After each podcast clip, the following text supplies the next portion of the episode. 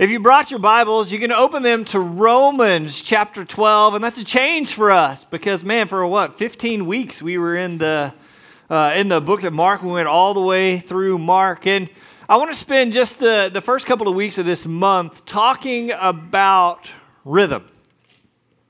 Um, rhythm is, is all about uh, patterns, and rhythm is, is about flow.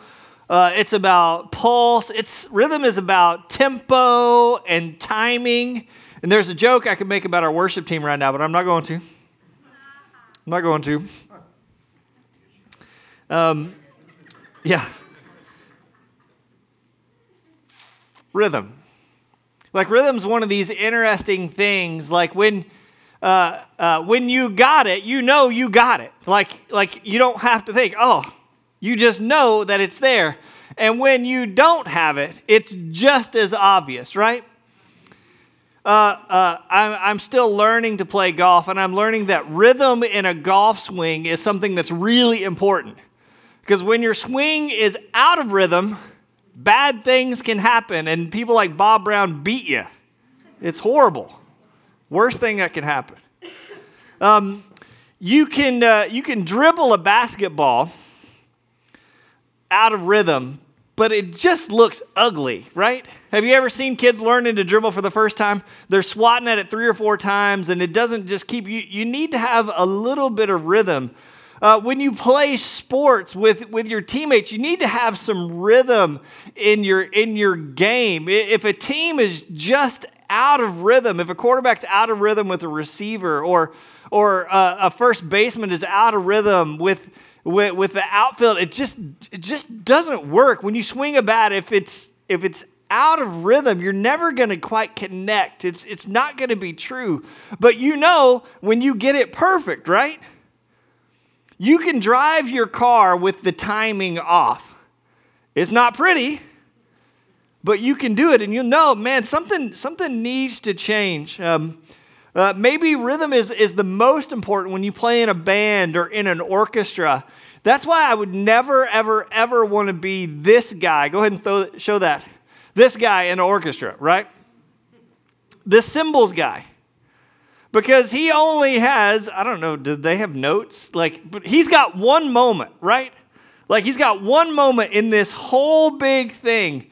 And everything that the orchestra does, they can play it perfect. But at the end of the song, when it comes time for that cymbal crash, if he is off just a microsecond, everybody knows it. My concern is that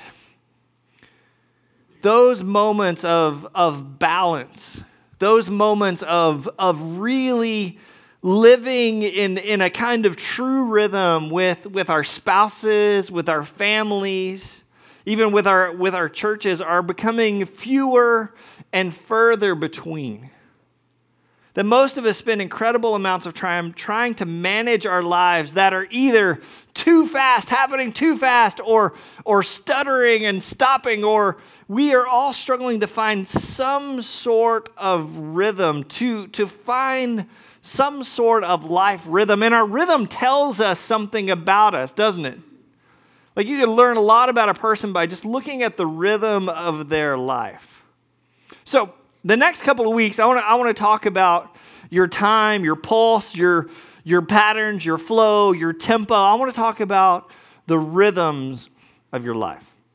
And, and I think Jesus actually gives us some examples, and we're going to go there next week. But, but really, this week I was led to Romans chapter 12, talking about rhythm.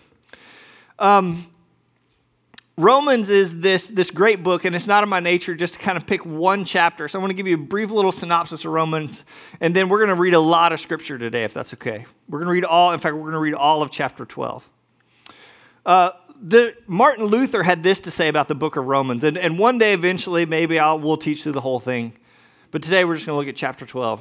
Luther said Romans is worthy not only that every Christian should know it word for word by heart, but occupy himself with it every day as the daily bread of the soul. It can never be read or pondered too much, and the more it is dealt with, the more precious it becomes and the better it tastes. That's a pretty glowing recommendation for the book of Romans, right? Paul is, is writing to the Romans, to the Roman churches, to the house churches. The, the, the churches have been kicked out of Rome and now they're kind of coming back. And, and in these churches, there's a couple of different sects. There, is a, there's, there are Jewish Christians and there are Gentile Christians.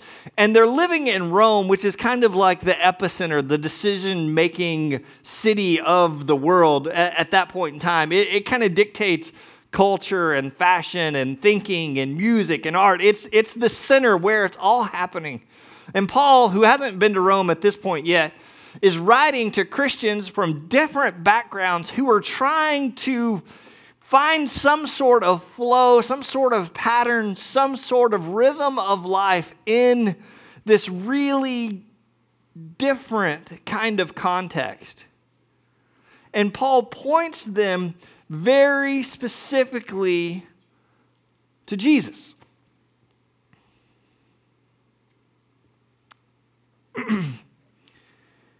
These men and women whose lives are horribly out of rhythm, Jesus, uh, Paul points them again to the victory that they have achieved in the death, the burial, and the resurrection of Jesus Christ. Let me give you a snippet of what he's talking about.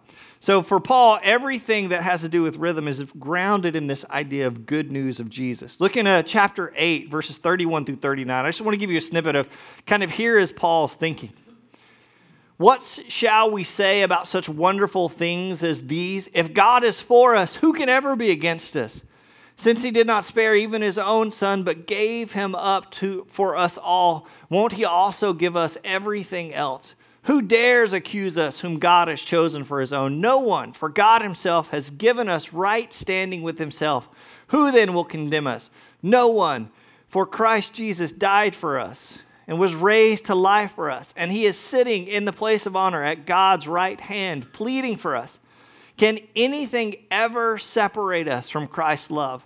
Does it mean he no longer loves us if we have trouble or calamity or are persecuted or hungry or destitute or in danger or threatened with death? As the scriptures say, for your sake, we are all killed every day. We are being slaughtered like sheep. No, despite all these things, what are those next two words? Overwhelming victory is ours through Christ who loves us. And I'm convinced that nothing can separate us from God's love. Neither death nor life, neither angels nor demons, neither our fears or for today or worries about tomorrow, tomorrow. Not even the powers of hell can separate us from God's love. No power in the sky above, nothing in all creation will ever be able to separate us from the love of God that is revealed in Christ Jesus our Lord. And so the Romans are, uh, the Roman Christians are looking for some sort of rhythm of life. Their lives are horribly out of rhythm. And Paul says, if you want to find rhythm, just look to the victory that you have achieved in the death, the burial, and the resurrection of Jesus Christ. The overwhelming victory that is Christ love. It's a love that you can't even be separated from, you can't be pulled away from it we have received overwhelming victory through God's love displayed in Christ's sacrifice. In, in, in 11 chapters, the first 11 chapters, uh, this, is, this is Paul's heartbeat. He is drumming this idea of the good news. Uh, we just had Christmas, Christ is born. What does that mean for us? Why is it good news? Because he's born. You have received overwhelming victory. And so, for 11 chapters, the first 11 chapters of Romans, he's hammering this idea. And the next three chapters, beginning in chapter 12, Paul says, This is how you can live out that good news. If Jesus' resurrection is good news of his birth, his death, his burial, his resurrection is good news for us, how do we live that out? How do we live out the overwhelming victory that we've received through the love of Christ? And in verse 12, I think this is what he's doing. It, I'm sorry, in chapter 12, he says, This is what it looks like to live in rhythm with God. This is what it looks like to live out this kind of good news. In, in all of the pressures of Rome and different cultures and different backgrounds, let me show you a different rhythm that is born out of Christ Jesus. So I want to read chapter 12 to you, and, and maybe this will make a little bit more sense when I do that. Let's just read all of chapter 12, and then we'll go back through and walk through it together. Uh, I think this is going to be super powerful. So listen to these words. And so, dear brothers and sisters, I plead with you to give your bodies to God because of all he has done for us. What has he done for us? Gave his life, right? because of the good news, because of who He is, because all He has done for you. Let your lives be a living and holy sacrifice, the kind He will find acceptable. This is truly the way to worship Him. Don't copy the behavior and customs of this world. You hear the Roman language in there? Don't copy them, but let God transform you into a new person by changing the way you think. Then you will learn to know God's will for you, which is good and pleasing and perfect. Because of the privilege and authority God has given me, I give each of you this warning. Don't think you're better than you really are, but be honest in your evaluation of yourselves, measuring yourselves by the faith God has given us. Just as our bodies have many parts and each part has a special function, so it is with Christ's body. We are many parts of one body, and we all belong to each other. In His grace, God has given us different gifts for doing certain things well. So if God has given you the ability to prophesy, speak out with as much faith as God has given you. If your gift is serving others, serve them well. If you're a teacher, teach well. If your gift is to encourage others, be encouraging.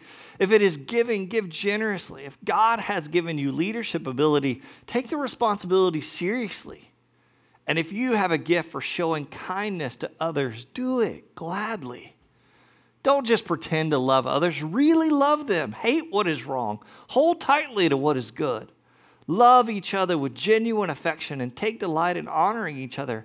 Never be lazy, but work hard and serve the Lord enthusiastically. Rejoice in our confident hope. Be patient in trouble and keep on praying. When God's people are in need, be ready to help them. Always be eager to practice hospitality. Bless those who persecute you and don't curse them. Pray that God will bless them. Be happy with those who are happy and weep with those who weep. Live in harmony. That's rhythm language, right? Live in harmony with each other. Don't be too proud to enjoy the company of ordinary people. And don't think you know it all. Never pay back evil with more evil. Do things in such a way that everyone can see you are honorable do all that you can to live in peace with everyone. Dear friends, never take revenge. Leave that to the righteous anger of God. For the scripture says, I will take revenge, I will pay them back, says the Lord. Instead, if your enemies are hungry, feed them. If they're thirsty, give them something to drink. In doing this, you will heap burning coals of shame on their heads. Don't let evil conquer you but conquer evil by doing, what's it say? These are powerful words. Let's take a walk through them just briefly. We're not going to touch on everything, but I want to walk through this. Beginning in verse 1. So, dear brothers and sisters, I plead with you to give your bodies to God because all He has done for you, because of the good news of Jesus Christ, because of who He is, because of His sacrifice, because He was born of a virgin and He gave His life for you, because of the good news. Give your bodies to God. This is, this is a kind of living sacrifice, the kind He will find acceptable. Christ's life given for you because you have received overwhelming victory. What can we do? We can give our lives in return. We can be living sacrifices. It says to give your bodies to God, but really what it means is give your whole self. He's not just talking about your physical, well, I was here, check off attendance kind of self, but, but give your whole self. What if we replace the word bodies and used instead, give, uh, give your bodies to God, give your attitudes to God, give your energy to God, give your, give your priorities to God, give your cares, your worries, your fears to God. Give your early mornings to God. Give your waiting in traffic time to God. Give your family meal time to God. Give, give your calendars and your schedule and your appointment book Give your attention to God. Give your pattern, your pulses, your tempos. Give God your rhythm. Because of the good news of Jesus Christ, we aren't called to self improvement. You see that? But to self sacrifice. What would it look like if you gave your whole self? In light of what Christ has done, what would it look like if you gave your whole self? In light of everything, in light of who Jesus is and what he did for us, this is how we can respond. This is our act of worship. Notice he doesn't say our act of worship is to show up on Sunday and sing loud or sit on the front row, right?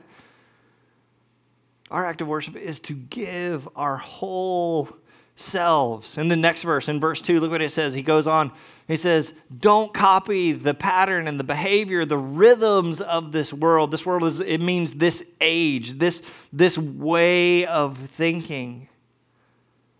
But let God transform form you. There's this kind of old age, this old world, the Roman world in which his audience was living in, right? They had patterns and they had rhythms and they had customs and they had cultures and they had priorities and they had all of this kind of stuff. But Paul says, remember, because of Christ and his good news, you've received overwhelming victory. There's this old world, there's this old age, there's this old way of thinking, but you've been invited to think differently to live in a new kind of world. Let God transform you. That word transform is in Greek, it's metamorpho. What is, we know that word, right? That's what happens to caterpillars when they turn into butterflies. And, and the change he's talking about isn't necessarily in our physical, physical appearance. We don't sprout wings and fly away. But let God change your inner self. A transformed life lives not by the old rhythms, but a new rhythm that is good and pleasing and perfect, right? What that means, good, pleasing, and perfect, what it means is fully developed. What it means is mature. It means grown up. Allow God to transform your inner self so you can grow up, be fully grown. And make no mistake, God sent his son so that you would be forgiven. Yes. So that you would receive grace. Yes. And too many Christians are sitting around receiving forgiveness and grace and not being metamorphosed, right? Because we want all the forgiveness that God offers. We want all of the grace that the good news of Jesus Christ brings, but I don't want to live in a different world, right? Make no mistake, Jesus came to change your life, to change all of our lives.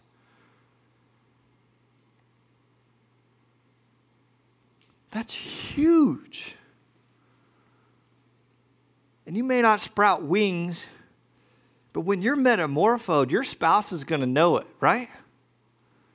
People are going to be able to look at the rhythm of your life, your friends and your coworkers, and they're going to see something different about you. So, what does a metamorphosed life look, like? Look at in verse 3. He, he goes on to talk a little bit about this. He says, This is my privilege and authority God has given me. I, I give each of you this warning. Here, and, and he uses word, language warning, but here's what, he's, here's what a metamorphosed life looks like. Metamorphosed life looks like. Don't think you're better than you really are. Man, Paul would never get a job as a preacher today. that cuts right to the heart, right? He doesn't pull any punches. He just says, don't think you're better than you really are, but be, a, be honest in your evaluation of yourselves. The, the thing that you should really be measuring, the thing that really matters is your faith.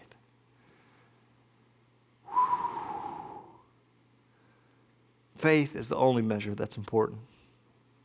In the next couple of verses, in verses four through eight, he goes on, talks about this metamorphosed life. He uses the language of the body. I won't, I won't put him on the screen. We're going to talk about him some more in this, this teaching, but he talks about this body, and this body has many different parts, and yet they're all united together. And there's this great teaching about uh, unity and diversity. But, but the important thing is to know that your part is essential. Your part is, we can't, we can't do it without you. And he talks about our parts a little bit more in verses 9 and 10. I know we're moving quick. He's talked about the metamorphosed life, the life that's been changed because of the good news of Jesus Christ. Now he says, don't just pretend to love others, really love them. Who's faking loving people? Let's just call those people out right now. And, and if there's a church, if, there's, if this is happening, let's just call it out right now and say, we're going to make a change right now. We're really going to love people. We're not always going to get it right, but this is, our, this is our goal and our intention right here. To not just pretend, not just say the right words. Don't be a hypocrite, he says. Sincerity counts. Hate what is wrong. Hold tightly to what is good. Love each other with genuine affection. The, the word is koinonia. It, it just uh, it means a kind of brotherly love, a family love. It's um, I, I know we kind of have members. You can place membership at Aspen Grove Christian Church, but I hate that way of thinking that it's like a country club. Like, well, one week I'm here and I'm in and I pay my dues, and now next week eh, I'm going to go to a different country club. No, that's not the language of Scripture at all. The language is family is family. And sometimes we get on each other's nerves and we rub shoulders. And I, I, say that being a part of a church is like sharing a bathroom with someone. Sometimes we just, it just is not as pleasant as you would like it to be, you know? And sometimes you just need your space. And sometimes we're going to tick each other off, right? But because of what Christ done, we're bonded together. We're, we're, we're held together not because we're members, because we're part of the same family. We're, we're, we're sharing something genuine between us. We delight in honoring each other. Verse 11 would go on to say, Never be lazy, but, but work hard and serve the Lord enthusiastically. In this rhythm series, we're going to talk about work next week and what is the rhythm of your work? And what does that look like? And why is that important? But verse 12 i love this. This is a great rhythm verse. Uh, go back one slide. Rejoice in our confident hope. Be patient in trouble and keep on praying. Do you hear that rhythm? Rejoice in hope. Be patient in trouble. Constant in prayer. I just gave you a, a life verse for this year right there. Right powerful. He doesn't say live, laugh, love. He says rejoice and hope. And what is our confident hope? Overwhelming victory. So we can be patient in trouble, and that gives us opportunity to keep praying. Verses 13 through 20, I want to read this together. Again, I know you heard it once already. He says, When God's people are in need, be ready to help them. Always be eager to practice hospitality. Bless those who persecute you. Don't curse them. Pray that God will bless them. Be happy with those who are happy and weep with those who weep. Live in harmony with each other. Don't be too proud to enjoy the company of ordinary people and don't think you know it all. Never pay back evil with more evil. Do things in such a way that everyone can see your honor, you see you are honorable. Do all that you can to live in peace with everyone. Dear friends, never take revenge. Leave that to the righteous anger of God. For scriptures say, I will take revenge, I will pay them back, says the Lord. Instead, if your enemies are hungry, feed them. If they're thirsty, give them something to drink. In doing this, you will heap burning coals of shame on their head. Um, let's start at verse 13. When God's people are in need, be ready to help them. Be ready to help always eager to practice hospitality. We did hospitality challenges last year. The first one was to invite someone else from the church into your home. Maybe someone you don't know. I know we all, well, I know everyone in my church. No, you don't.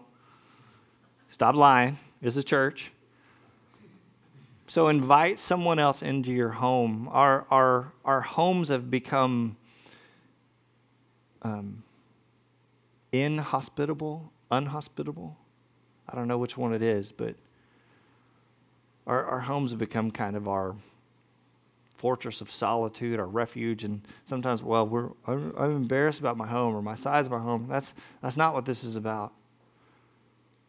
This is about when we open our homes up to people, it shows that we've been metamorphosed, right?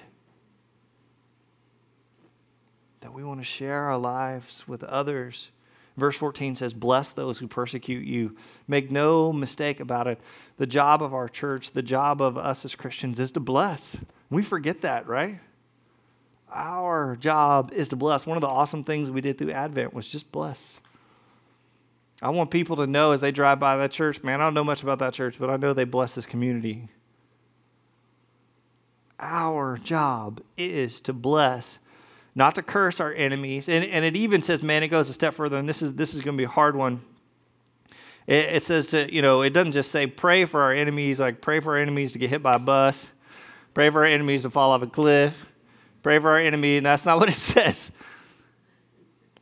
It says, I want you to bless those who persecute you and pray that God will bless them. Man, that's, that's a whole other level, isn't it? Are you praying that God will bless those who are being a pain in your neck right now? Man, and this is so, you see the parallels with Jesus' teaching. In verse 15, he talks about just being happy with those who are happy and weeping with those who weep. Be present in others' lives. Be empathetic. Have you got time for other people? live in harmony with each other, live in rhythm with each other. Don't be too proud to enjoy the company of ordinary people. Don't, don't think you know it all. He's, he seems to say that a lot. Is, does he know us or something? Never pay back evil with evil. Do things in such a way that everyone can see you are honorable. Is your life honorable? Man. Honorable. Do all that you can to live in peace with everyone. I love this because, you know, sometimes peace is, is not our, the, the reason we don't have peace in a relationship isn't necessarily because of us, right? You know, there's two parts in this, and there may be a whole other part of it here that you can't control, and there's that's the reason why things haven't been resolved and things haven't been reconciled.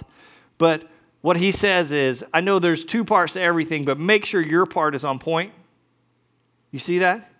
Make sure the reason that this thing isn't fixed, this thing isn't resolved, is not you. Do all that you can to live in peace with everyone. Never take revenge. Instead, leave that to God. If your enemies are hungry, feed them, thirsty, give them something to drink.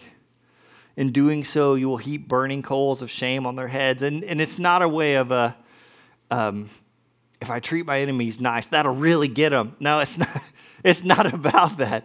It, it's about um, it, it works the same way with us. When we hold on to things, when we hold on to grudges, when we hold on to resentment, when we hold on to anger, when we hold on to to frustration and all this kind of stuff, it's like holding a burning coal in our hands, right? And, and it says that's what it would be like for them but your kindness can go a long way. Your kindness towards someone who is still holding on to that thing can, can break a hostile person's heart and bring them to repentance. And then finally, verse, uh, verse 21 is the Nike verse. You guys know Nike in Greek, it means victory. Verse 21, it simply says, Don't let evil, don't let Nike conquer, or, or don't let evil Nike you. Instead, Nike evil by doing good. That's what it says. Don't let yourself, don't let evil win a victory over you, but win a victory over evil by doing good. So, for 11 chapters, Paul states this is the gospel, this is the good news of Jesus Christ, this is why he comes. He, he came and then in verse 12, he says, Because of the love of God displayed in Christ Jesus, live sacrificially. Give your whole self to, to a new age, a new world, a new rhythm. Live humbly, united with others. Don't be a faker. Really love. Hate evil. Pursue what is good. Work hard at serving the Lord and honoring others. Verse 12 Rejoice in confident hope, patient in trouble, constant in prayer, always ready to help, eager to practice hospitality. Bless your enemies and ask God to do the same. Be empathetic to those around you. Live in harmony with others. Don't be too proud. Don't think you know it all. Never pay back evil for evil, but live honorably. Make every effort to live in peace. Never take revenge. He says, if you want to defeat the dark side, you do it by doing good. Living lives that are good and pleasing and perfect, fully grown lives, lives that have been transformed, lives that have been metamorphosed by the overwhelming victory we have received in the love and good news of Jesus Christ. So, in just a moment, we're going to take a take communion and we have stations set up around the room. We're going to invite you to just a really important time for, for you to commune with God, to, to think about maybe that Romans chapter 8 what does it mean to have overwhelming victory? And am I, am I really living like someone who's received overwhelming victory? Was, was Christ's birth that we celebrated just a couple of weeks ago, is that just another day on my calendar? Or has it done something to me, to my whole self? Have I given my whole self to this, or am I holding back? When you look into the temple the, the tempo, the, the pulse, the pattern of your life, what do you see? Is your life out of rhythm?